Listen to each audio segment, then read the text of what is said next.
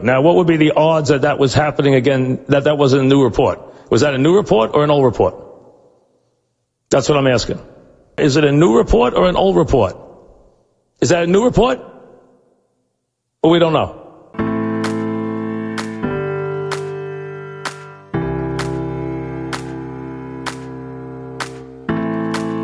When a seasoned sports fan teams up with a millennial, opinions may vary, but the debates assuredly won't disappoint. Check your sources. It's New Report, Old Report. Here's your hosts, John Lund and Al Renato. Well, Al, another exciting week in athletics, and it only begs to get even more exciting as the days and shows continue here on New Report, Old Report. We are tasting and enjoying and drooling over the conference finals in the National Basketball Association. Week 2 in the NFL has been completed, so some teams, unfortunately, are already on the downswing of their seasons, it appears. Other teams we're getting a good taste for. And in Major League Baseball, that god-awful bracket that's eventually going to be finalized for a crazy and wild card opening round is close to being finished as well. 17-way ties. 37 teams fighting for one spot. We're going to have just bedlam and chaos trying to get it together and then trying to figure out who's even going to make the divisional round. But we'll avoid that talk for now because, as listeners know, for a long time of the show, we're Lakers fans. So, of course, we're going to start the show with the Los Angeles Lakers. And it's funny because we put off this show until Wednesdays because of this Bubbles Bright idea of playing every other day instead of maybe throwing in a 3-day type of off day to make it a little bit easier for these teams. And I don't know, the postseason and I don't know, the series right before the most important series of the NBA playoffs. But I digress. We put the show off in the hopes that we'll obviously be talking about something positive after a Lakers game and hopefully after a Lakers win. Well, we got half. We got the positive after game 2 where Anthony Davis drills a buzzer beater in the Black Mamba basketball jerseys, put the Lakers up 2-0, the Mamba shot. And then we get the follow-up game, a game which he pegged, saying to all of us after the Mamba shot, I want to be in these moments. I want to take these shots. I want to be the guy.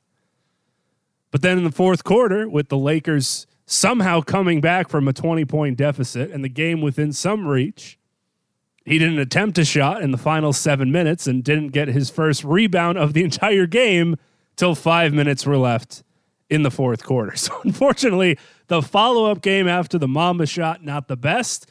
The series now stands at 2-1. Because the Lakers lost, the question becomes, should the Lakers be worried? Are the Lakers in trouble? Despite those same media members saying, well, we think the Lakers will win in 5, which means one of these games had to be a loss if the math is done correctly. But it still begs for bedlam because the Lakers lost game 3. So after all of that recap, where do you stand as a Lakers fan looking out and into the Western Conference Finals? Well, first of all, to all of our fans and listeners, we hope they're enjoying the NBA playoffs. Celtics and Heat going at it right now in a desperate game for the Celtics as they look to try and climb back into it, down 6 as we speak, little rally going. But in regard to the Lakers, look, you win the first 2 games of the series. Game 3 for the team that's out is a kill or be killed game. The Lakers stunk in game 3. They had no business winning that game. Denver is very good. They smoked them in game 1. Game 2, they had the lead. They gave it back. Then they stretched it out again. Then they went to sleep down the stretch, and the 2 big men went back and forth. After the Lakers took an 8-point lead, then they simply could not make a shot. Even though they got good shots, they couldn't make a shot, and they didn't get the ball to Anthony Davis for any of their shots. And then finally, when they fall behind, they get the ball to Davis. He knocks it down. The Joker goes inside against Davis, knocks down the baby hook, and then Davis finishes it with the great 3-pointer. So Davis was terrific. LeBron wasn't very good at all, and the supporting cast was pretty solid. the two-headed monster, you need a good game out of one of them, getting out of Howard. And game three was a stinker. Game three, remember, I know he didn't get a rebound, but in the second half, in the second quarter, they were done until Anthony Davis took charge and started knocking down shots, and they went on a little run at the end of the first half, thanks to Anthony Davis, to get within 10. They were way, way down and in dismal shape, and LeBron was sleepwalking his way through the game. And then they came, and Denver was playing great. They were the better team the entire game. And the biggest facet of that entire game was look at the hour count.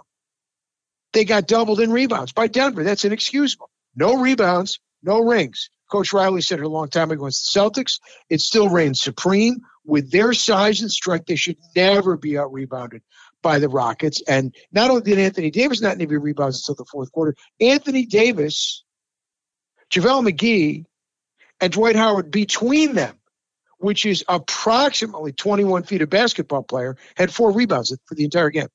Three of them combined. Four rebounds.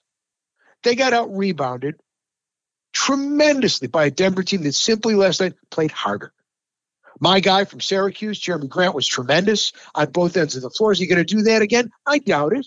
But when he has that kind of game and Morris off the bench to go with, you know, their big two, and they get that kind of support from those two guys coming off the bench, they got a real shot at beating anybody. And they did last night. And they almost gave it away because they fell asleep.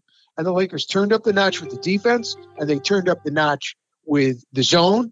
Rondo with steals, LeBron with a couple, still the turnovers. The turnovers in the first half, and then down the stretch, LeBron a terrible turnover and a missed little jumper in the lane when they were on the way back. Down three, Pope a chance to tie it with a wide open three. Great look, no problem taking it, wide open. He had a terrific second half. He's the one who came out and got them back in at the beginning of the second half. And, you know, was doing a great job defensively and scoring in transition. So no problem with that wide open look. Went in and out. It's going to happen. They had no business being that close. They were down 20. They cut the lead from 20 to 3 in about 4 minutes with constant pressure, turnovers, and they should have been ahead. If you want to look at that, with the Lakers had a 3-on-1, which they botched when Rondo came down with Davis, gave it up, and instead of giving it to the wide open guy on the right side, kicked it back to Rondo. He was not expecting it, went off his hands and out of bounds. That should have been a layup or a dunk. They had a steal. LeBron tried to push it too hard. That was a turnover right back. And then LeBron missed a little 13-footer in the lane, wide open. Those are 3-4 opportunities that turned into nothing. If you take advantage of a couple of those, you're ahead. They didn't. They didn't have any business being there. The right team won that game last night. Denver was the right team. They played harder. They played better. For 43 minutes, they deserved to win. They're a good team. You can't win every game every time. And if LeBron shows up in the next game, the way Davis has been playing, with the usual support, they'll be fine. So, no, I'm not worried. But they do have to do a much better job defensively against Murray. They have to go to some double teams against Murray. The ball has to go down inside more, even if they're playing inside up, because what happens when you double team down low? That means when you double team down low, it either gets kicked out for open jump shots, or if a shot goes up from down low against the double team with help coming, what does that mean? That means there's an opportunity for offensive rebounds because whoever is helping on the double leaves his person open, and that person can attack the glass. Lakers got nothing on the offensive glass last night. They didn't take their end of the glass. It was an absolutely abysmal performance. They lived off of game two. They tried to steal game three. Didn't happen. Denver was too good for that to happen.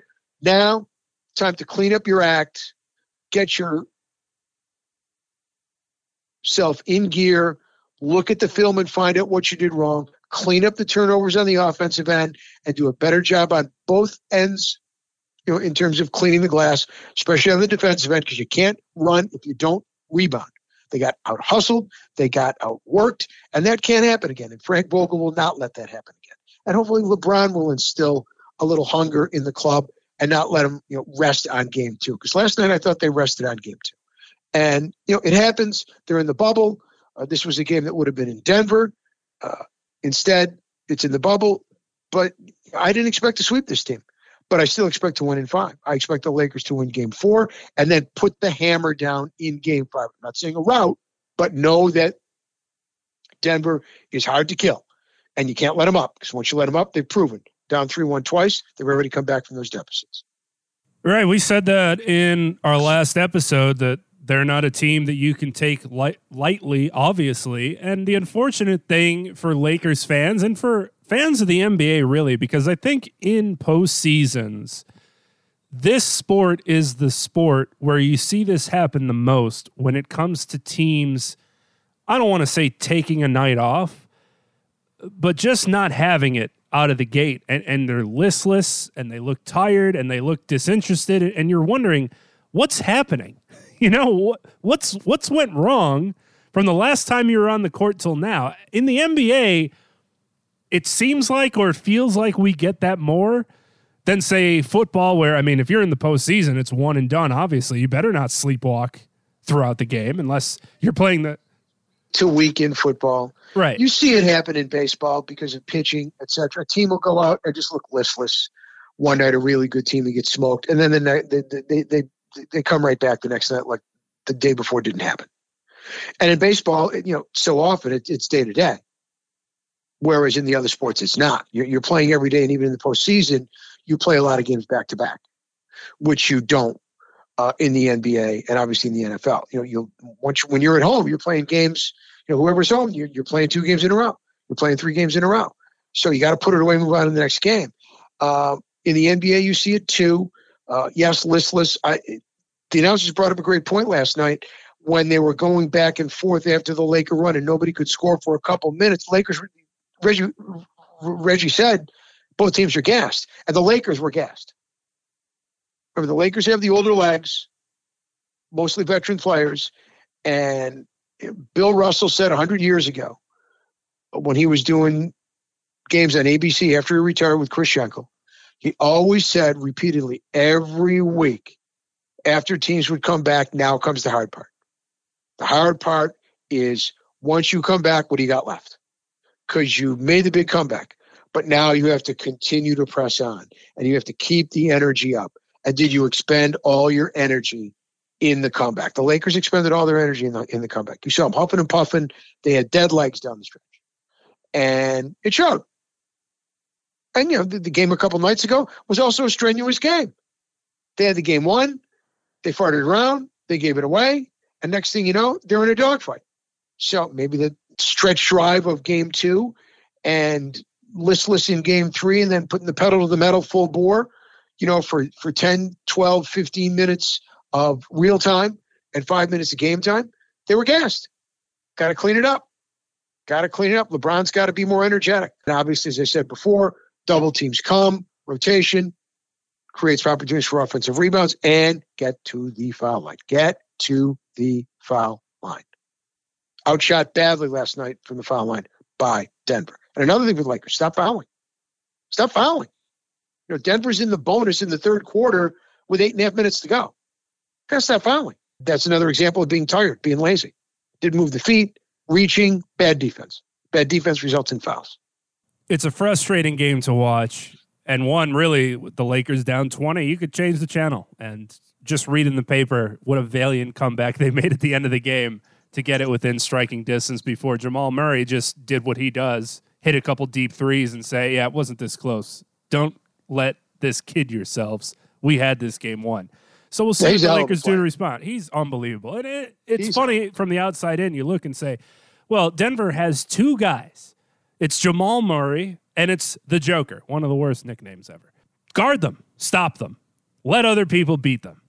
And as it's been proven, it's not as easy as you think. Because obviously that's exactly what teams would want to do, but they're so good at what they do, they can figure out what needs to be done to get other players involved. And as you mentioned, game 3 was a perfect example of that. Guys stepping up that you didn't really hear from at all, scoring 20-plus points and getting them the win. So we'll see how they respond. And I know some people said, well, you know, this series could easily also just be a 2-1 advantage for the Nuggets if Davis doesn't hit that dagger three-pointer. Yeah, but the Lakers also put themselves in that situation at the end of the game. Lakers fell asleep down the stretch. They had no reason to be in that spot. So they kind of saved the game for themselves. They should have won it. I don't want to say easily, but it shouldn't have been as close as it was. So that was on them. So we'll see. Series is right where it should be. Now, are we going to be 2-2, or are the Lakers going to take charge? Are they going to take command? Are they going to impose their will? on the younger. I'm not going to say, yes, less experience, but they got plenty of experience. They've been in the playoffs together. But are the two super-duper stars going to impose their will? And the Laker veterans have to play tougher and smarter. McGee's got to play tougher, in the paint and smarter. Howard doesn't have to play any tougher. He's got to be a little smarter. Some silly fouls, a little too overzealous at times, but he's been playing hard. So no knock there. And, guys got to make some shots. We always talk about guys got to make some shots. Danny Green's got to make some shots. Kuzma's got to make some shots. Kuzma's got to be a little better, a little more effective, not worry about, what his guy is doing. Don't worry about the fact that Michael Porter may be going off your guard. Don't play one-on-one. Okay, just play within the Laker offense, and you'll get your opportunities. You get wide-open looks. You'll get layups. Run the court. You'll get dunks. Do that. Don't worry about facing up. Don't worry about going one-on-one. Don't worry about getting yours. You just do what you're supposed to do. Yours will come. And try not to pump fake a three-pointer when no one is 5 to 10 feet. My son said that also. That wasn't a pump fake. That was him going to shoot and then deciding, do I really want to shoot this? It looked like he was going to drive to the basket, and then no one was in front of him, and he thought, well, I don't need to drive. Let me just stop right here. It just came up. I don't know why they made such a big deal about it. Just turn it loose. Just shoot it. Yeah. Turn it loose. So we'll see. As you said, there's not a lot to get worried about at this point. The joke is, do you want the Nuggets to lose Game 4 so they fall into the familiar and perfect 3-1 deficit, which they've now overcome twice? They would be right where they want to be, as the joke goes. If you're a Lakers fan, absolutely put them in that spot. I'll take a 3-1 lead. I'll take the 3-1 lead 100 out of 100 times. We don't know what's happening as far as who will win the Heat or Celtics game. So we can pivot to listeners. I'm sure we can pivot to listeners' favorite sport, the National Football League, which now after 2 weeks, you start to get somewhat of a taste of what teams look like. But this week marred by injury like we haven't seen. Terrible. I don't know if ever. Star players tearing ACLs out for the season. Star players, ankles, shoulders. The list was incredible for who now doesn't have a season and who now will miss 5 to 6 to 7 games. Some are blaming the turf at MetLife Stadium in lovely New Jersey for causing some of those problems. Some are saying that it's because there were no OTAs, there was no preseason. It's all these soft tissue injuries that you hope to build strength up over by getting in those reps. Who knows what to pinpoint the answer, but it's a damn shame. In week 2, some of the stars that are gone now, one being Saquon Barkley of the New York Giants. Now he's on the terrible Giants, but at least they give you a reason to watch the game. Christian McCaffrey, he'll be out for a month and a half, give or take, depending on how he's able to rehab. Just teams that we're probably going to beg to maybe get 6 wins in those 2 instances are now looking at 2 to 3 wins just on that one player going down. It was crazy. I don't know if you've ever seen anything like it as far as the severity and the big names for those that were injured, but it was pretty jarring for this week too. Unfortunately, that became the narrative, really. Well, I'm not a doctor, and I don't play one on TV. So all I can rest on is that, number one, remember, we do see some of these injuries when in preseason. We always talk about the NFL. Jesus, the NFL. This team lost 2 key guys, 3 key guys in preseason games. So it's not like we don't see it early on. We see it in the preseason a lot, where guys go out for the season with either 2 injuries, knock guys out for the season, an ACL and a torn pectoral muscle, which I still haven't figured out how that happens, but it happens. Now we're seeing them during the first couple of weeks of the season, whether it's Barkley, whether it's Joey Bosa, key guys are going down, and they're going down early, and it's a shame. But it is the nature of the beast that is the National Football League, which we talked about so often in the past, where in the blink of an eye, it's why you got to get your money Because contracts aren't guaranteed, because in the blink of an eye, not only can you run for the season, but your career can be over, and or never be the same. And hopefully that's not the case with Barkley. Hope that's not the case with Bosa. Out for the season, get repaired, come back. But that's why they fight to get the big contracts, fight to get the big guaranteed bonuses, because of these potential and occurring incredibly damaging, potentially career-threatening injuries. And they're brutal. It's a brutal sport, no matter how you look at it. No matter who you root for, no matter how they play it, no matter where they play it, in or not in a pandemic, it's always brutal. And you know, the next play could always be your last, because you don't know where the action is coming from. Eyes in the back of your head, you don't have them.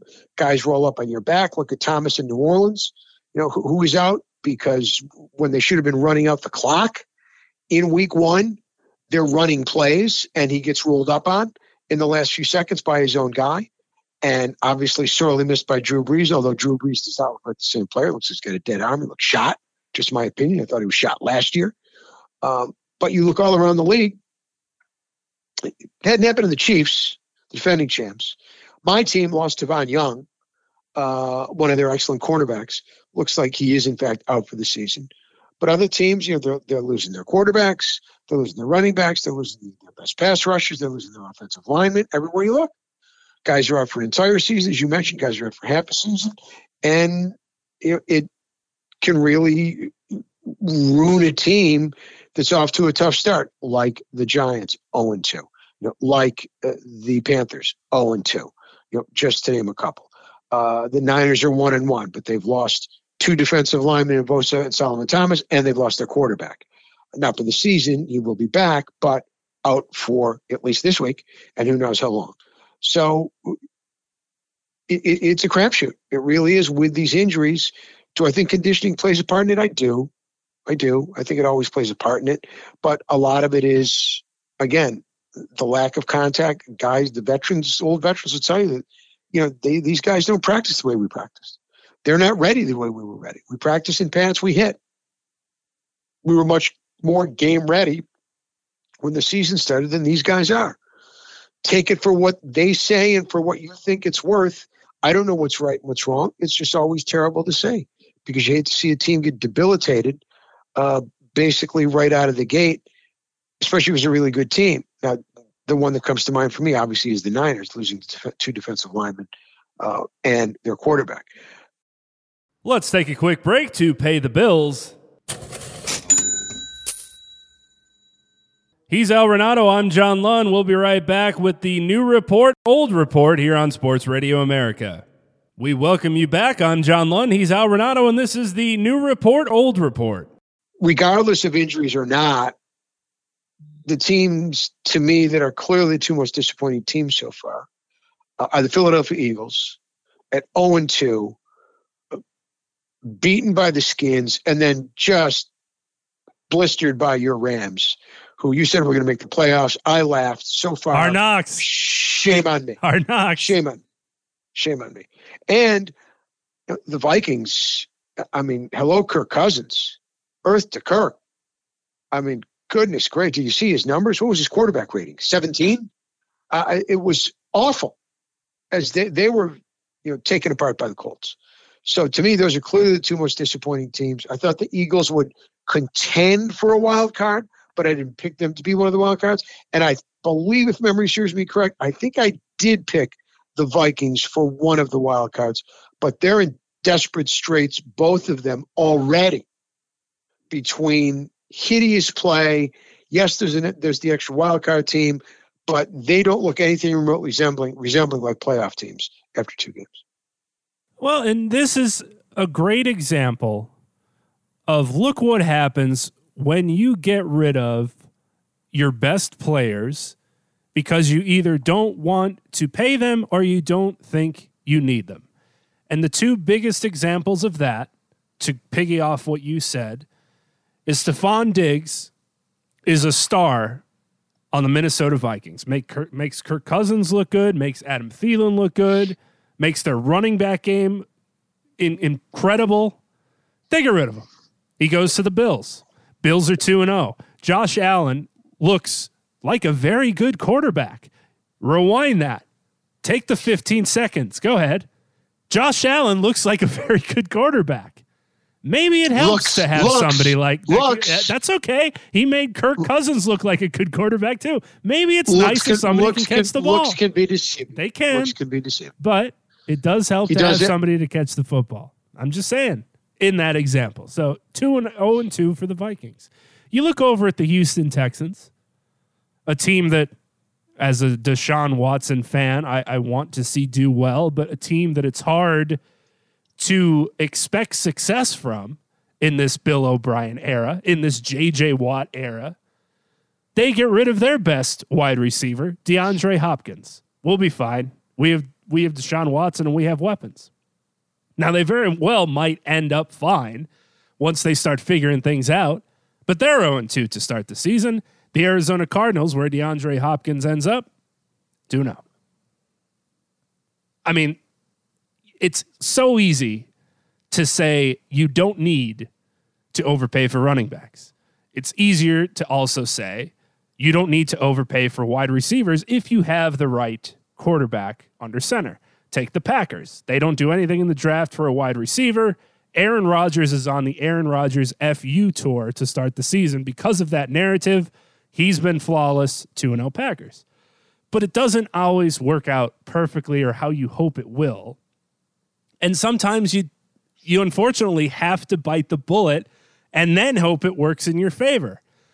I think Deshaun Watson would love to have DeAndre Hopkins as a wide receiver. I think DeAndre Hopkins is the best wide receiver in the game, despite what any other name somebody will throw out to you. That's nice. I'll take DeAndre Hopkins. Look what he did before Deshaun Watson. Same numbers with dogs on the Texans before they got Deshaun Watson. But it just begs the question for these teams. I get the numbers. I get the contracts. I get the salary cap. I get the money. I get all the stuff that you have to contend with. But sometimes you can't be too overconfident in what a piece of paper says you should do and maybe move forward with what you have. And granted, both those teams, for the examples, the Texans and the Vikings, might figure things out. But at this point in the season, especially for the Vikings, they look awful. And you got teams in your division that you can't afford to have to catch up to. You think you're going to catch Aaron Rodgers the way the Vikings are playing right now? I don't think so. And if you're the Texans, concern, it's just a swing of let's never be good. You've got the Bears at 2-0, who stole game one.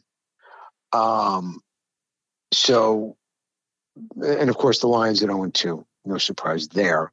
After the Bears, they should be 1-1 after the Bears stole the first game, but they should both be 1-1. So I think the Vikings will make some hay in their division because, they've got those two teams. But the Packers clearly look like the class of that division, as they were last year. Whether they can step up with the big physical boys remains to be seen.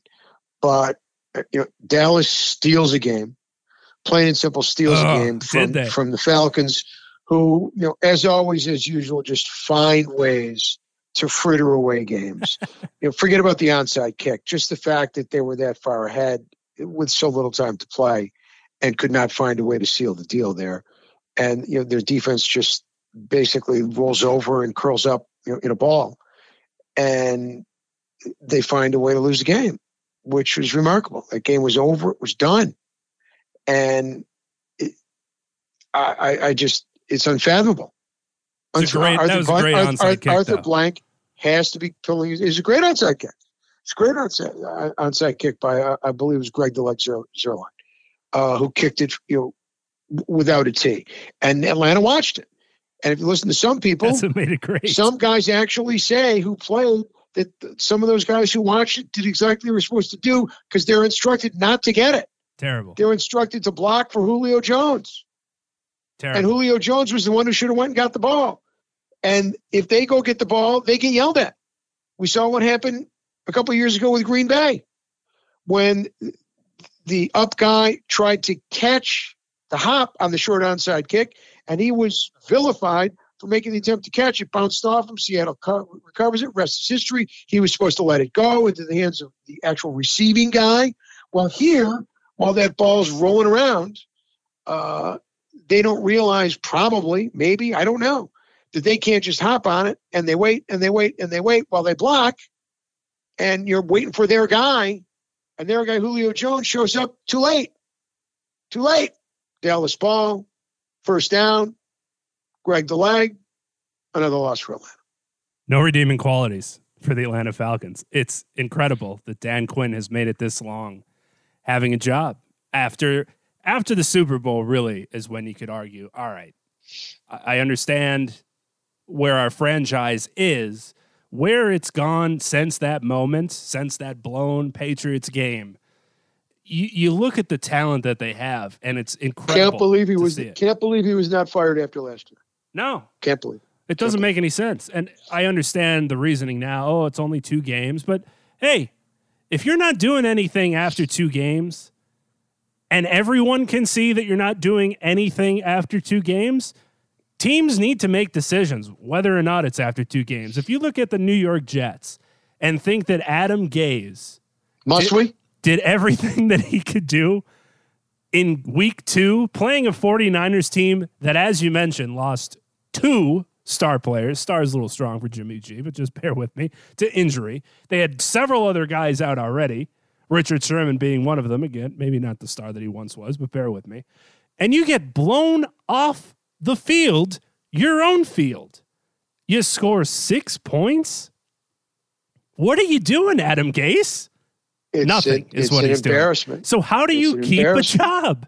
Get him out of there. Right now, the football Giants under their new coach and the New York Jets under their second-year coach are a nightmare. They are lucky it's a pandemic and that no fans could go, because no fans would go. That's how bad the New York Giants and the New York Jets are. They're unwatchable on TV. You can't watch it. You got to turn away. I feel terrible for Sam Iam. I thought he was the best quarterback in that draft, and he is basically, he's afloat out there. You know, he's Tom Hanks. He's marooned. He's stuck on an island, and there's everywhere you look, there's no way out. You know, he's Kevin Costner. There's no way out. He's trapped. Sam Darnold is trapped on a moribund franchise. And it's not, and these aren't the same old Jets. These Jets suck. These Jets blow. They've done nothing to improve this team. Nothing, including the coach they brought in. All the multitude of coaches they could have brought in. This is what they came up with. Adam Gase. Last year, they were a train wreck. This year, they're a mess. Absolute mess. Sam Darnold's Ben Gazzara running for his life. Young listeners, look it up. Run for Your Life. Great TV show when I was much younger than my young partner, starring Ben Gazzara. And this poor kid is, going to get beat up and is not going to make any progress. And it's going to be one of those draft picks where you say, was it a mistake? No, it wasn't a mistake. We're never going to get to find out if it was a mistake, because he is with an awful franchise, awful coaching, and awful personnel. You can't overcome that as a quarterback. Bell has been a complete bust. Total and complete bust as a Jet. Total and complete bust. The supposed best all-around and running back. When he's with the Steelers, sits out the season, signs with the Jets, and is a total bust. Done nothing. He's done nothing. Absolutely nothing. And he's still sitting out. He's playing like he's still sitting out. Hamstrings, which he said on Twitter, were perfectly fine. You didn't have to worry about them. Let's take a quick break to pay the bills. He's Al Renato. I'm John Lunn. We'll be right back with the New Report, Old Report here on Sports Radio America. We welcome you back. I'm John Lunn. He's Al Renato, and this is the New Report, Old Report. And then a couple hours away, you've got Carson Wentz walking off the field to boos in Philadelphia in an empty stadium. The guy pumping in the crowd music pumped in the boos for his own quarterback. He wasn't wrong. He wasn't wrong, but can you imagine? Have we seen the best of Carson Wentz already? It's hard to argue in favor of Carson Wentz, and it's a shame to even say that because he was freaking great the season they ended up winning the Super Bowl. And it's surprising that you have to add the addendum of, well, he didn't play. He got hurt. Nick Foles won the Super Bowl. Wait, what? Nick Foles beat the Patriots? Carson Wentz was playing so well that it wouldn't have been too much of a shock for him to go to win a Super Bowl that year. I don't know what's happened. I don't know who's happened. I know that they deal with injuries at unfortunate positions in Philadelphia for the past couple of years, especially on the offensive line, etc. But the unfortunate counter to that is, yeah, so does everybody else a lot of the time too, and they're able to figure it out at some point. He's not been the same player. He has not been able to figure it out. He's not, and he takes too long to throw, which you cannot do with a terrible offensive line. It's ugly to watch, unfortunately, and unfortunately for him, you know, he's up and down last year. Okay, this and that. Then the team goes out and they draft Jalen Hurts right out of the gate in the NFL draft. So now, not only are you playing to try and become better, you're playing for your job. You're playing like the guy on the basketball court. When the whistle blows, you look over at the scorer's table to see if you're going to get taken out.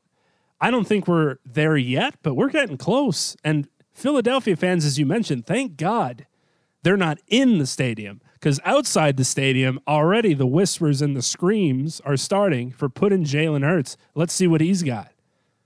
It's a terrible situation for the Philadelphia. Too early for that. But as a whole, they've been incredibly disappointing. Now, they're banged up. They always seem to be banged up.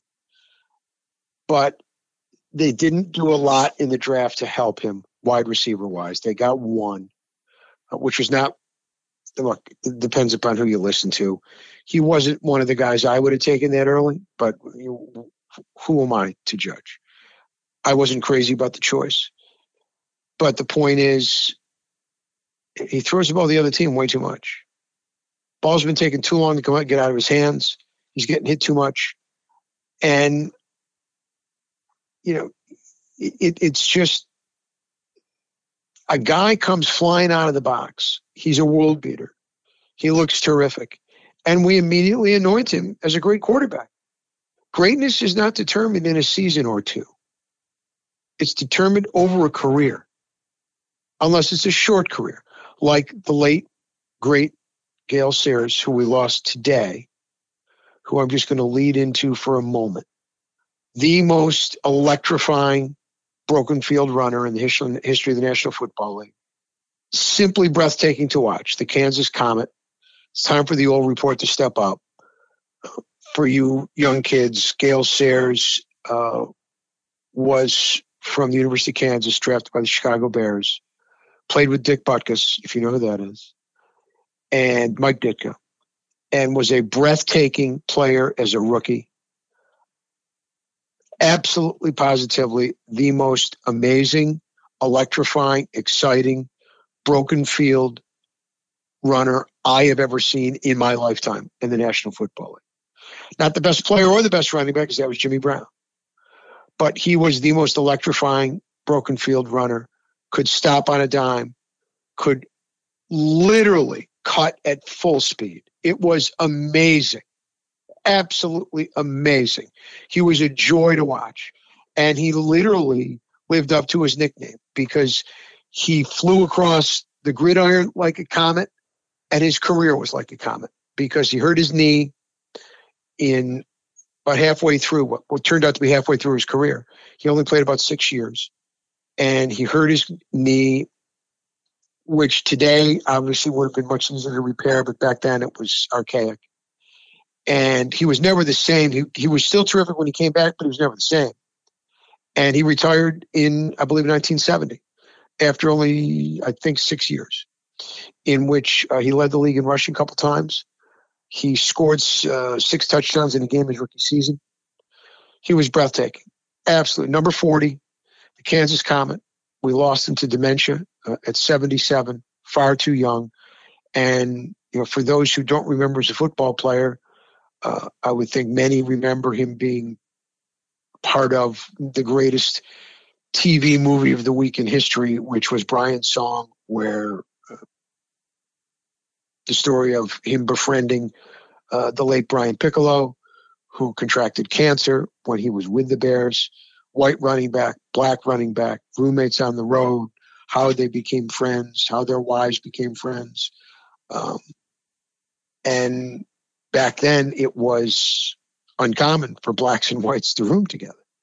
And they became fast friends, and Billy D. Williams and James Caan played them in the movie Brian's Song, a movie that was on ABC's Movie of the Week, 90 minutes long, to the largest ratings in the history of television, a 48 share, which means 48% of the televisions that were on that night watched Brian's Song. And for those of us who watched it, everybody cried. Their families cried. My father cried. My mother cried. I cried. I was 12 years old. I knew the story because I was old enough to know what was going on. And here was this fabulous player who was best friends with this white running back who was basically a workaholic. Pete Banaszak, you're too young to remember that, but you know, think of a running back who wasn't incredibly talented, but hard worker, good blocker, good receiver, and just when he had his chance to excel, he was diagnosed with cancer. And Gale Sayers gave the speech at the Football Awards ceremony that night, in which he talked about Piccolo's cancer that was depicted in the movie. And, you know, he passed. I don't have it in front of me, but I'm guessing he was probably only 27, 28 years old, because I believe he passed away in 1970. So he could have been 128 years old. And, you know, the cast is memorable. Jack Warden played George Halas. As I said, James Caan played Brian Piccolo. Billy D. Williams played the legendary Gale Sayers. And Bernie Casey, who was already dabbling in acting, a wide receiver for the Rams, was basically kind of like the team spokesperson, player, quasi-coach, who was also one of the stars of the movie. And terrific, he's a very good actor, but he was a wide receiver for the Rams. So he had already, you know, delved into acting. It was an incredible movie, maybe a little hokey if you watch it now with those who don't have heart. But back then, I mean, it just brought you to your knees and sobbing. It was that heart wrenching. It was that touching, and it put both of those actors on the map. And unfortunately for Sayers, his career ended shortly thereafter because of you know, the knee injury, which he just could not play anymore. But he was without a doubt, in all my years of watching, I go back to 1965, which was the last year of Jimmy Brown, who was the greatest player I ever saw. Gale Sayers, with all due respect to Barry Sanders, was the greatest broken field runner I have ever seen in all of football. Absolutely breathtaking to watch. If you look at the films, they will mesmerize you. May he rest in peace at age 77. Well said. And watch Brian's Song, and then piggyback that with another film today that celebrates a 20-year anniversary in my favorite football movie and top sports movie of all time, Remember the Titans. Educate yourselves if you haven't already, folks. And if you have, enjoy them once more, because they're worth it. So instead of yelling at NFL teams, we can also praise a couple teams after week 2. And I think one game where you could certainly do both in was the big rematch down at the goal line, which we had to see the replays of, and which I almost, and hundreds of thousands, if not millions of Americans almost felt it in their wallets. Of course, the Patriots and Seahawks game. Just an incredible thriller without Tom Brady as the quarterback. Now, we spent time on this program, at least I remember I did, hollering at the owners and the GMs of the National Football League for letting Cam Newton, after he was released from the Carolina Panthers, go home and basically sit in his own timeout while they looked at their garbage and trash quarterbacks that they were going to trot out for this season and said, yeah, we'll be fine. Well, a former MVP and Cam Newton sat on his hands waiting for somebody to call him up. Well, who makes the call? Of course, Bill Belichick. In between tape and Subway commercials. Between that, between his owner going to the parlor, they had time to call Cam Newton and give him a shot for $1 million. Cam, I am. And he says, great. All right, I'm in. And he looked phenomenal. Not only is he doing his thing, running the football, hey, folks, he can throw the football. And he's throwing it in an offense designed by the Belichicks, plural, we can say. Ball's coming out quick. He looked, I don't want to say vintage because he's, 31 years old? He's not 38. But he looks terrific. He looks fantastic. And it just begs the question, what are you doing? His arm looks strong. The ball's coming out quick. It's coming out clean. You're seeing alleys and windows for him to throw in. My son always said about Brady. He's not a Brady fan, but he's always said, there's nobody near the guy.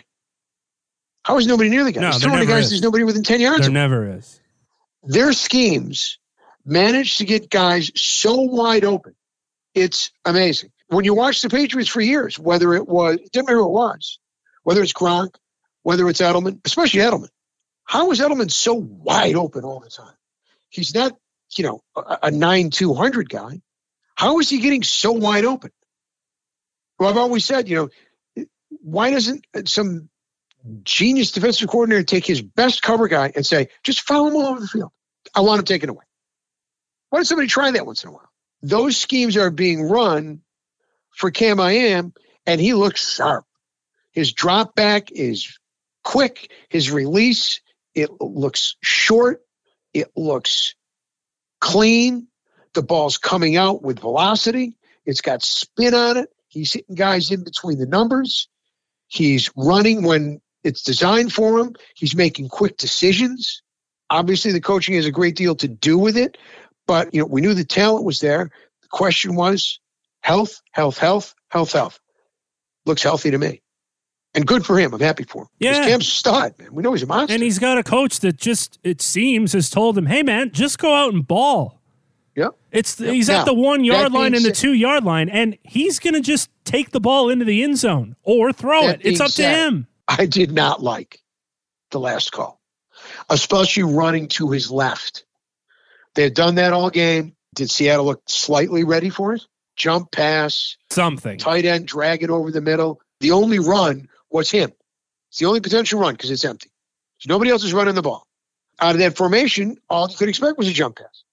Or maybe roll right. I thought Shuri would roll right. Rolled left, right into the teeth of a defense that was ready and waiting. The play had no chance of success. Zero. There was nowhere to go. I'm going to give him a chance to do a couple different things there. It looked like there were 8 guys swarming in on 3 blockers and him.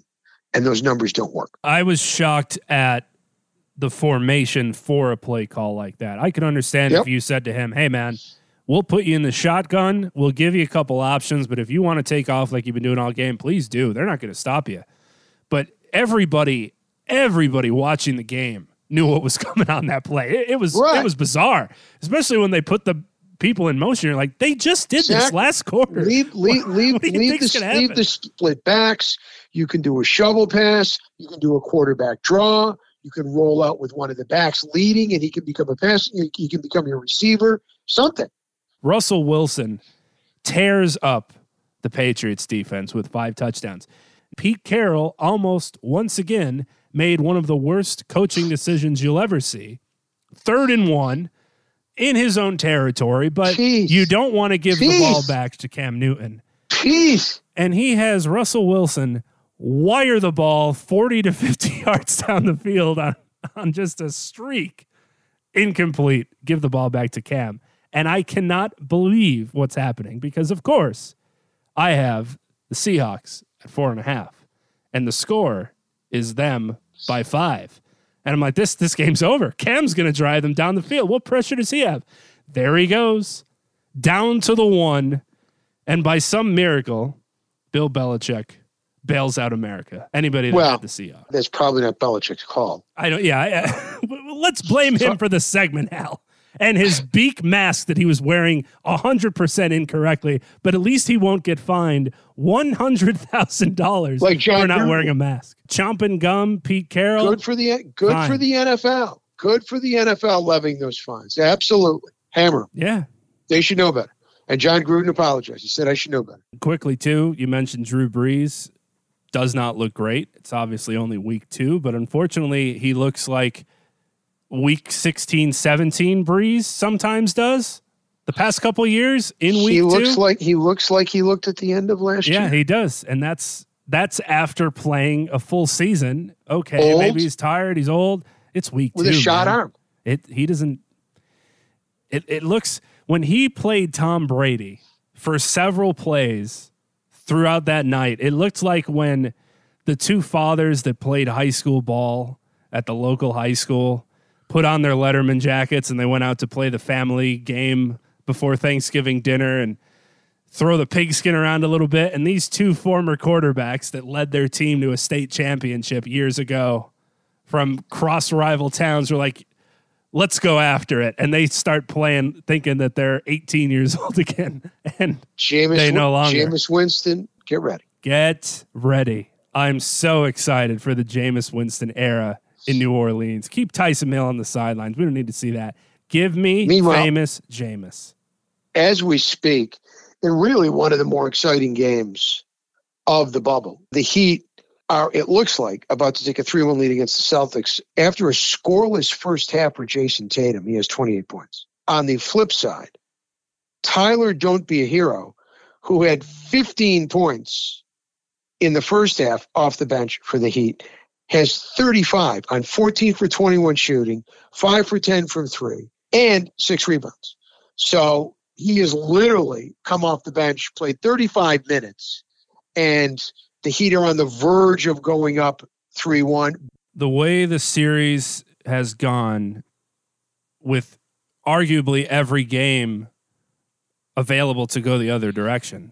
It's a tough series. Every team could argue that they should have won the game that they lost.